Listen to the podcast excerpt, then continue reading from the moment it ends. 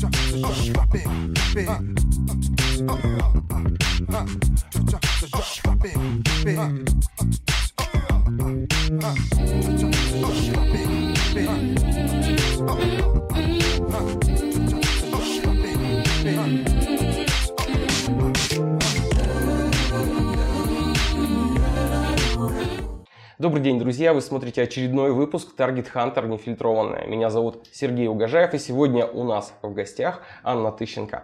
Аня, здравствуй. Привет.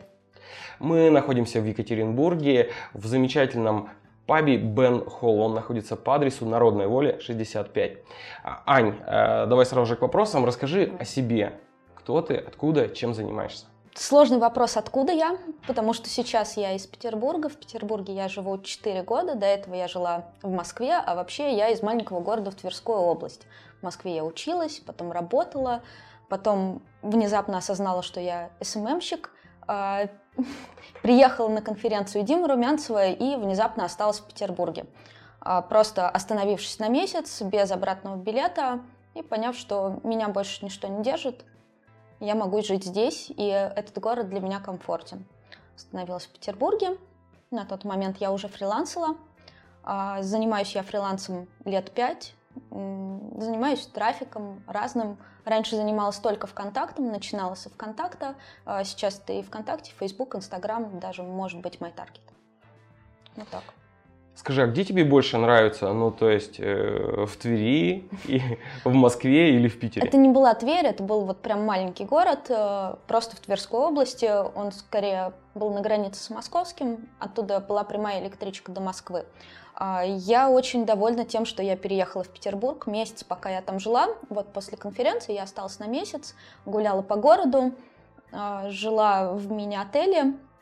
И вот этот месяц, который я гуляла, я думала, как здесь круто, несмотря даже на то, что это был месяц поздней осенью, и отопление еще не дали. А, вот, потом дали отопление, стало теплее, и я поняла, что я здесь останусь, сняла квартиру, переехала в нее и осталась там жить. И ну, с этого момента каждый раз, когда я гуляла по городу, я ходила через мост, я любила ходить пешком, ходила через мост, э, смотрела на Петропавловку и думала, как здорово, что я сюда переехала. До сих пор об этом не жалею. Сейчас купила квартиру, осталась в Питере. Теперь я совсем петербурженка с пропиской. Просто некоторые считают, что Питер это такой депрессивный го- город, знаешь, что как вы здесь живете, как... Знаешь, не для меня. Во-первых, Петербург это тусовка, потому что это столица российского угу. SMM, э, так и есть.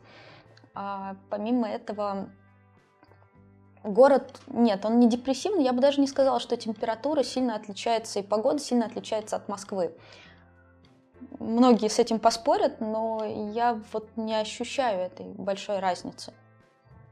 И, а сам город э, намного интереснее, он, у него ниже застройка, а он красивее выглядит, даже несмотря на то, что он ну, не такой ухоженный, как Москва, он уютней и он меньше по размерам, от одного конца города до другого у тебя займет добраться час, в то время как в Москве ты потратишь все два, и тебе придется ехать в метро через весь город, и метро в Москве намного более депрессивно, я считаю, просто потому что ты проводишь в нем намного больше времени. Вопрос номер два, он, мне кажется, банальный, но я не могу его не забрать, задать.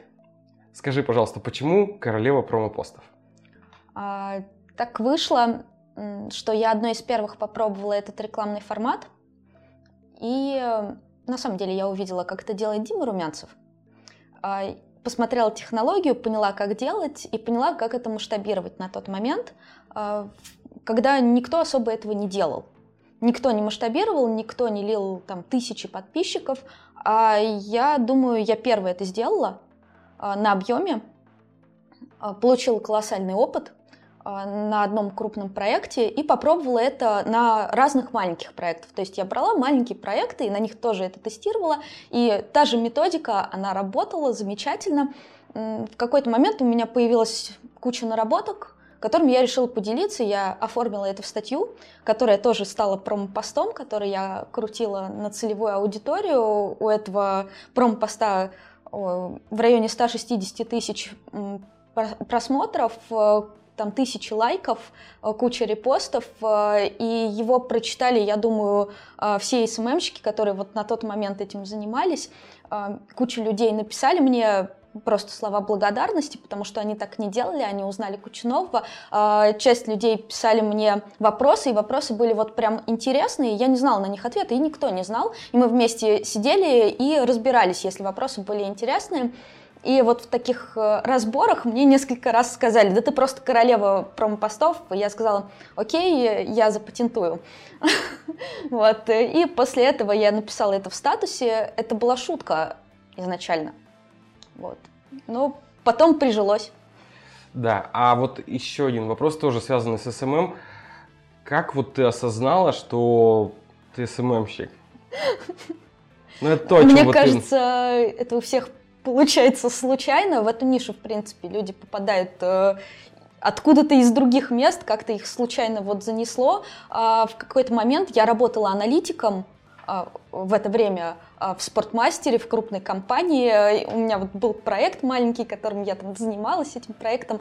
И я поняла, что я вот это вот все делаю, и я придумала, что я подумала, что можно привлекать себе клиентов, брать клиентов. А, на тот момент мне были интересны квесты, и э, Тогда еще не было парсеров, парсеры были такие самодельные. Был парсер от мистера физика, э, это ник какого-то человека, ну, сам понимаешь, на каком-то сайте. А, и вот он э, научился парсить контакты сообществ.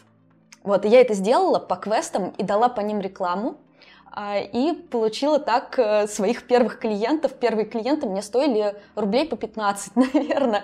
А, это было очень смешно, а, с одной стороны, и очень странно. И в то время никто не парсил, не таргетировался на эти контакты сообществ. А, вот. И я потом принесла эту новость э, друзьям, знакомым, говорю, смотрите, можно вот так сделать, я вот так сделала, получила по 15 рублей заявки. И вот это вот были мои первые клиенты, которым я продавала таргет. Э, и попробовала этим заниматься. А, и с точки зрения ну, работы в офисе, которая у меня была, вот эта работа не казалась такой интересной, оплачиваемой, то есть это было просто, ну, смешно. Смотрите, можно вот собрать вот такую вот штуку, попробовать вот это вот запустить, и вроде получается интересное что-то. Это были эксперименты.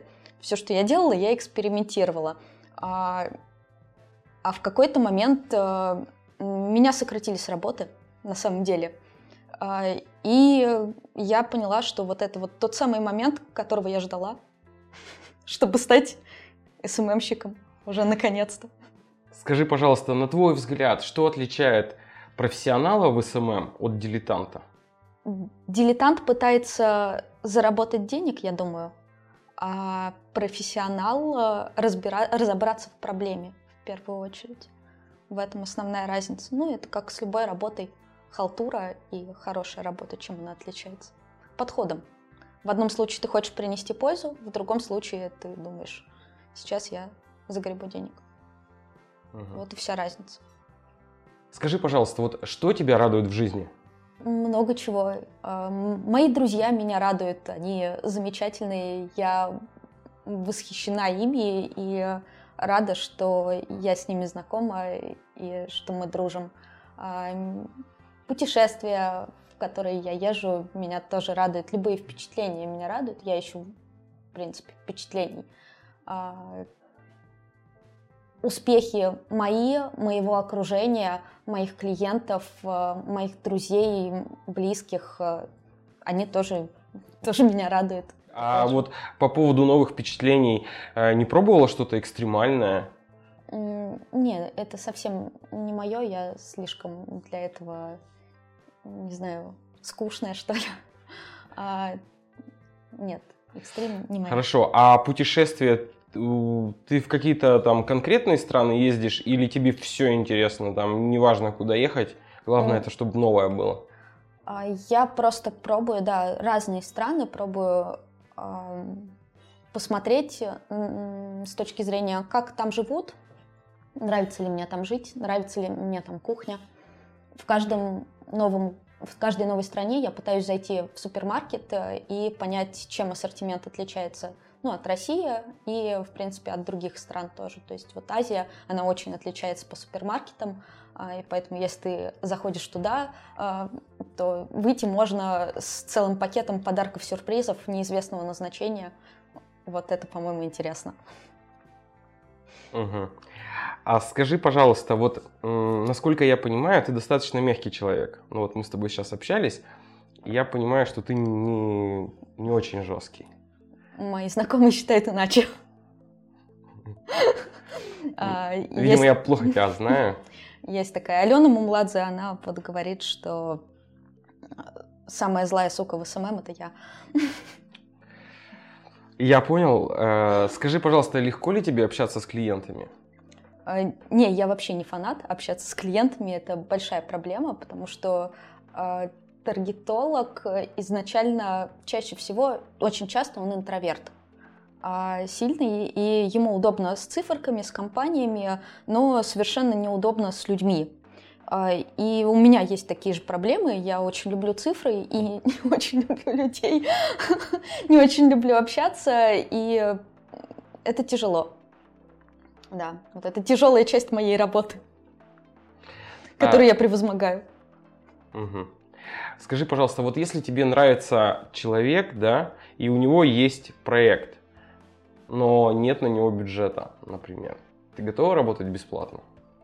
Нет, я не готова работать бесплатно, а, и я не считаю, что нужно так делать, потому что это обесценивает все, и человек сам не оценит а, а, эту работу. Более того, я вот что значит нравится человек. Чтобы он мне понравился, мы должны быть знакомы достаточно долго. Это значит, что, скорее всего, человек мой друг, приятель и так далее. Я не беру друзей и приятелей ни под каким соусом. Я могу дать советы, а, как развиваться уровня, вот вам список ссылок, а, вот, вот сюда копайте. Это все. Я их никогда не возьму как клиентов, ни платно, ни бесплатно. Если даже они захотят какое-то платное продвижение, я посоветую им моих коллег. Ага. Просто хороших коллег. А вот еще я вопрос. Я считаю, что нужно работать с друзьями. Угу. Скажи, пожалуйста, вот представь такую ситуацию, что к тебе приходит человек и предлагает миллион долларов, но взамен ты должна никогда больше не заниматься СММ. Чем я буду заниматься? Не чем ты будешь заниматься, а примешь ли ты такое предложение? Вот я тебе даю миллион, Давай а... прикинем миллион долларов э, ну, в рублях. М- это... Миллион, миллион, миллион это, ну, как сказать? Нет, какая... должна быть какая-то определенная сумма, нужно понять, можно ли на нее жить, чтобы никогда не заниматься работой в принципе, и тогда вопрос, ну, будет формулироваться по-другому. Что мы ищем теперь?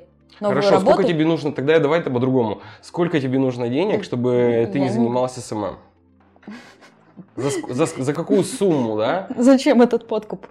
Да не знаю, я думаю, что не так много на самом деле. Я думаю, что есть э, куча других интересных занятий в жизни, помимо СММа, которыми можно заниматься. Но я их для себя пока не нашла. Если бы я их нашла, то это бы не было вопросом ну, зарабатывания денег. В принципе, вопрос зарабатывания денег, он вторичен. А первичен вопрос, насколько тебе интересно заниматься тем, чем ты занимаешься, насколько ты на месте. Вот. То есть вопрос смены сферы деятельности, это не про деньги немножко.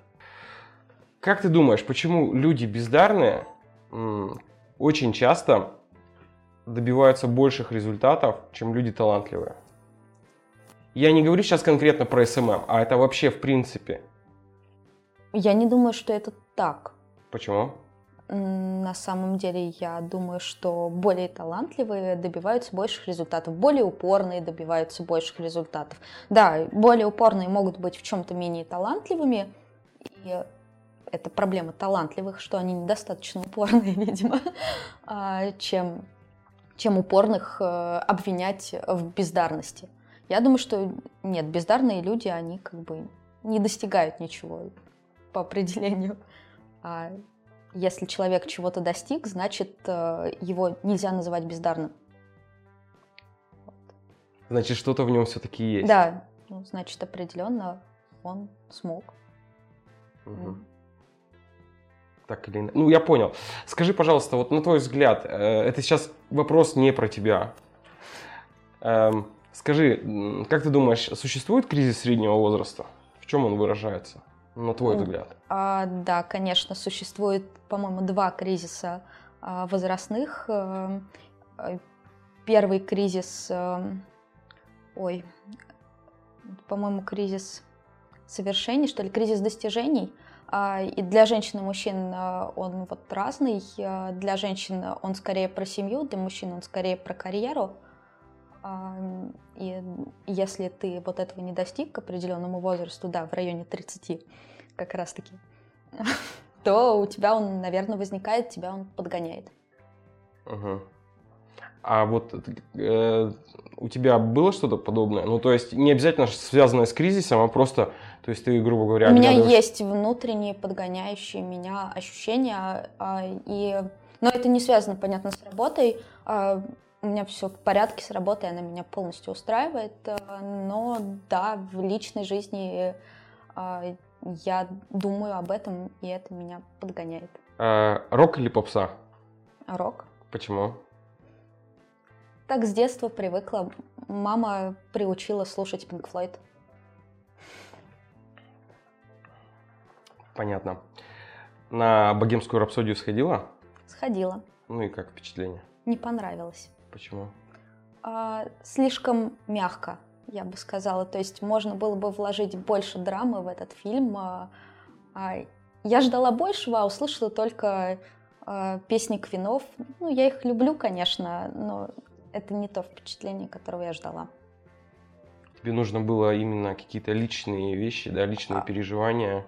Мне нужно было больше драмы и э, больше контраста. То есть я считаю, что режиссура слабая у этого фильма. Я не знаю, это твое личное мнение.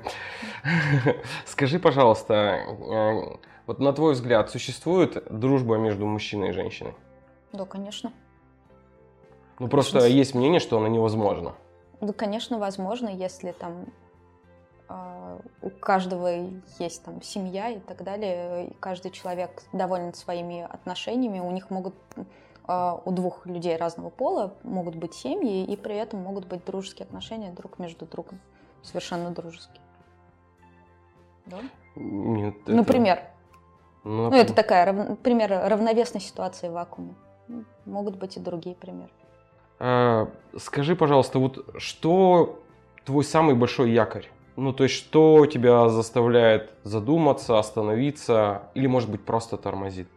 наверное, я хотела сказать лень, но это не лень, потому что у лени всегда можно найти какую-то более глубокую причину, почему я вот не делаю то или иное, значит, мне это в действительности не надо. А, Отсюда же возникает прокрастинация. А, Скорее, меня останавливает непонимание дальнейшего развития своего. То есть, если я не знаю, куда я двигаюсь, то я не двигаюсь. Это логично. То есть, нужно что делать, чтобы развиваться? Вовремя А, планы перестраивать или как? Нужно, да, ставить долгосрочные цели, краткосрочные цели и понимать, куда ты вообще в целом идешь. Мгм. И если вот без этого понимания развитие, оно может само случаться, если тебя просто увлекла какая-то тема. Вот у меня как раз так было с СММом, например, э, то есть просто стало интересно это в какой-то момент, и я поняла, что я просыпаюсь с ноутбуком и засыпаю с ноутбуком в обнимку, и так продолжалось там год-два, и да, вот так действительно ты проходишь э, от уровня увлечения к профессии. Это не было целью. Так получилось само. А вот осознанно выбирать цели намного сложнее, потому что ну, ты перебираешь что-то, кучу всего, и не факт, что ты выбрал правильные направления, и постоянно приходится их отбрасывать. Скажи, а ты способна, способна на убийство? Я думаю, что нет. Скажи, а, твой самый большой провал? Не знаю, какой угодно. Слушай, ну Работа, вот самый, личный. самый большой провал я прям вот не назову. Давай я назову недавний провал, э, от которого мне грустно.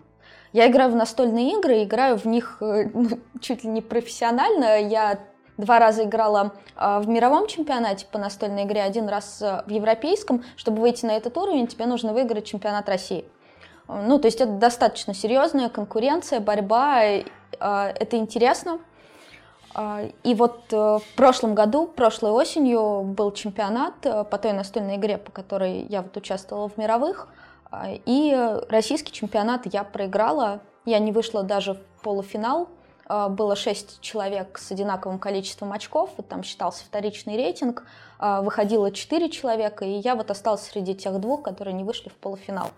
Вот я этим прям расстроена. Это провал, от которого мне грустно. Сейчас. Все еще. Потому что следующий чемпионат только вот через год. Скажи, э, твое самое любимое блюдо? Я люблю итальянскую пиццу с буратой и пармской ветчиной. Что в твоем понимании счастье?